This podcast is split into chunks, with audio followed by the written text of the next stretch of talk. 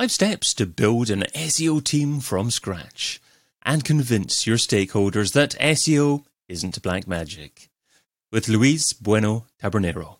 The In Search SEO podcast is brought to you by Rank Ranger, the all-in-one SEO platform that helps scale your business through data and analytics. Hey, it's David. Have you ever struggled to bring senior business stakeholders with you on your SEO journey? That's what we're going to be discussing today with a man who, after 7 years in general SEO, now specialises in App Store optimization. In his last role, he built an SEO team from scratch, plus got all the senior stakeholders on board with him. He's the founder of SEO Londoners, an SEO community for Spanish speakers living in the UK, and offers his expertise as a consultant over at LuisBuenoSEO.com. A warm welcome to the In Search SEO podcast, Luis Bueno Tabernero. Hello, David. Hey, Luis, thanks so much for joining us. I said as part of the intro that you moved from more general SEO into App Store optimization. So why did you do that? I know it's a bit of, well, it's not such a weird move because actually in ASO there's not so many people as in SEO. But basically, one of my previous role at a company called Photobox, I started to jump into ASO. And to me, ASO is a bit like how SEO was like 5-6 years ago. Everyone is starting to that. People are really moving to mobile. We know that in SEO too. But there are like more people interested. Both Google Play and iOS are starting to build new functionalities and new features, and I think it's an interesting field to jump into now and to be kind of the early adopters, you could say, to try to be one of the first to specialize in that. But it's interesting too because it's constantly changing, same as SEO, so it has the same as what I was interested in SEO. It's not like abandon SEO. I still do my projects and other things, but I think ASO is part of the future. Everyone has a mobile now, and especially where I'm now in a gaming company, it's quite interesting how they do things in ASO. Yeah. I've dabbled in ASO a little bit in the past, and obviously I've been involved in podcasting optimization as well. So optimization on Apple Podcasts, and to a certain degree that's ASO as well. And I know that from a podcasting perspective, it's a lot of it is optimizing your show title, your episode titles as well, and then trying to encourage people to download the episode within the first 24 hours. So a lot of initial download metrics. Is that kind of the same with ASO? Yeah, to be honest, it's kind of similar. You have different fields you can target or you can optimize, right? From the basic metadata, so similar things you do in SEO, just finding the right keywords. The thing is, in SEO right now, Google is so clever. They look for semantic keywords, they look for relation. Right now they had a new update about quality content. ASO is not so well developed, so I would say it's a bit easier in that sense, but it's also, it has a lot more focus on conversion optimization with all the creative, something that probably in SEO you touch a bit with UX, and maybe you can do some conversion optimization too, but it's probably more for other specialists in the company. In ASO is for the ASO specialists to figure out the strategies, see where you put the message in the different screenshots or visuals. It's interesting. It's a kind of new field that keeps expanding and keeps evolving. Yeah, that makes sense, because if you're ranking high in the App Store and you're not converting, i.e. you're not getting people to download the app, then you can understand the various app platforms, if you want to call them that, deranking a particular app if it's not converting into downloads.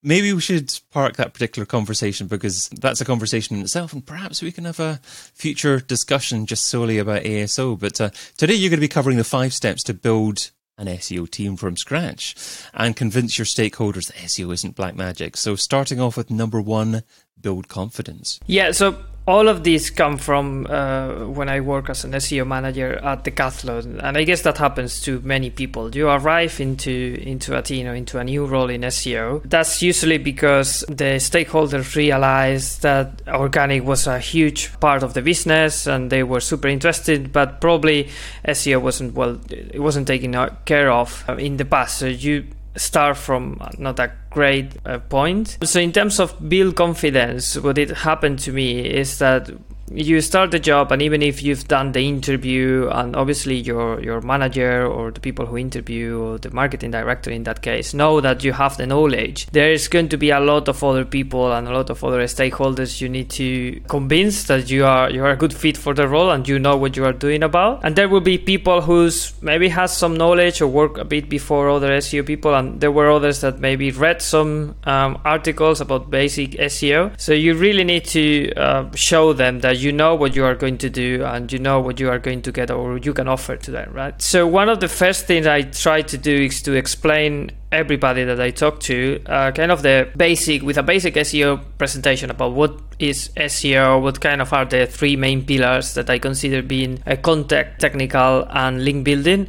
And maybe if you can give a few examples concretely about your company, like how you are doing in those three pillars, but at least for them have a bit of a basic training of what really SEO is, because some people heard about it but not everyone really knows how they can how it can affect the company. The other thing I think is interesting is to go to different team meetings and get to know them, but also show them how SEO can help them. I don't know, if you go to the brand department, show them some branded traffic, how is that affecting them, to different ones, different departments, and then try to see, okay, I can help you with that, or maybe with insights that you can get from SEO analysis. Then this always take a bit, but understand the situation of where you are as soon as possible to be able to explain to stakeholders, because they will have high expectations. But if you show them, okay, we are here, we didn't really took care of SEO for a while, or we haven't worked much on these certain areas, that's what we need to improve, and that is how long it's probably going to take to improve it. Then every SEO manager does, start creating an audit and a backlog of things that you can share with other teams to give them a better idea of where you are. And finally, have a report as soon as possible, because you jump into a new role or new company, they already have their weekly or monthly meetings. You are going to be there and you need to start commenting about the SEO result as soon as possible. So even if it's a bit of a basic report about maybe just the organic visits or simple data from Google Search Console, I try to build a report as soon as possible to start participating in those meetings and adding value to that. Number one is to build confidence that you can assist other departments in your organization. Taking us up to number two, manage expectations. Yeah, I guess that's the big problem. And my experience and talking to other SEO, that's probably where we lack a bit of background general in the SEO. We are usually very analytical people, very good people with data, with a spreadsheet, but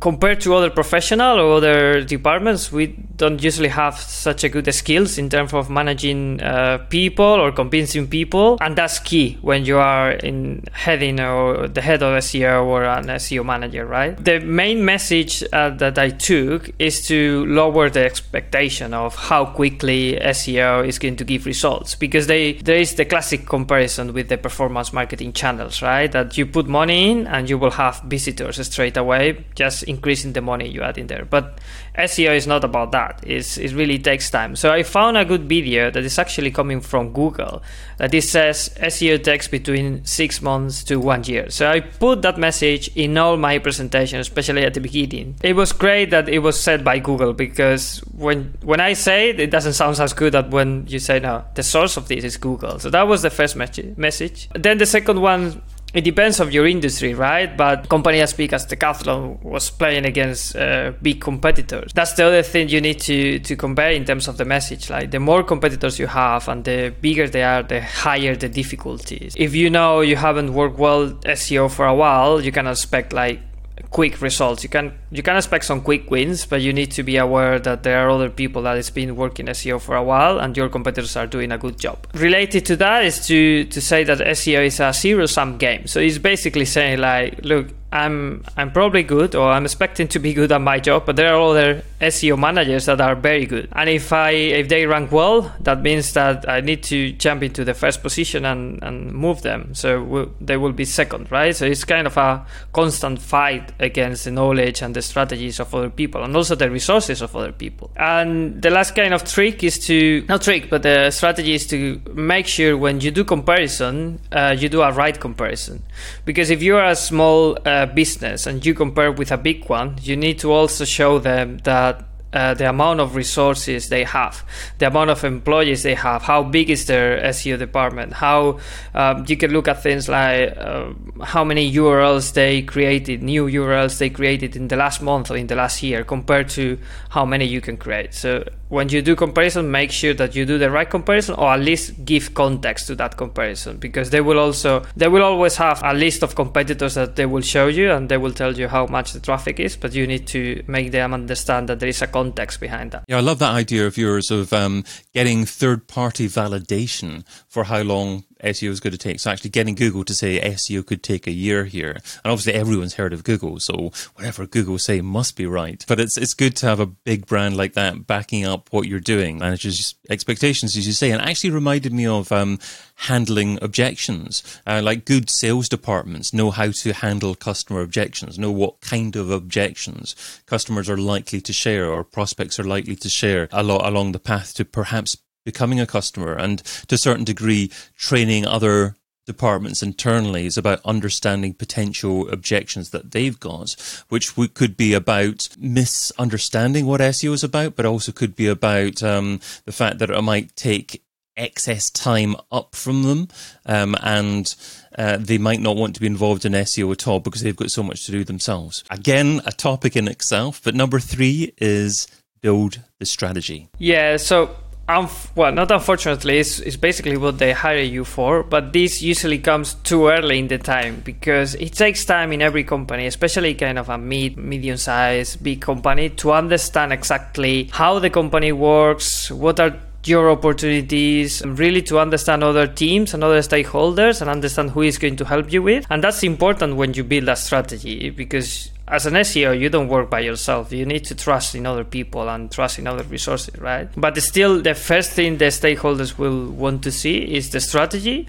and the roadmap. So to build the strategy, I split my presentation or my document in different parts. The first one is to have a North Star goal, and it's the main goal you want to achieve. Obviously, you will have different projects and different goals in set, but I just use one, and it's usually about the traffic. So an example is, okay, we want to, and I use the SMART methodology, right? So be specific, measurable, achievable, and relevant, and time-bound. So an example I used was, we want to achieve an increase of X amount percent, I don't remember how much, but like 10, 20 amount percent of non-branded clicks in the next 12 months. So then we can also, I think that's useful because you can always refer to that during the year to understand how you are progressing, right? And that's also a good measure, even if you don't get it. Usually the North Star goal should be ambitious, so you don't get it, but it's something to move towards to, right? The next one is probably in your strategy, include again the message about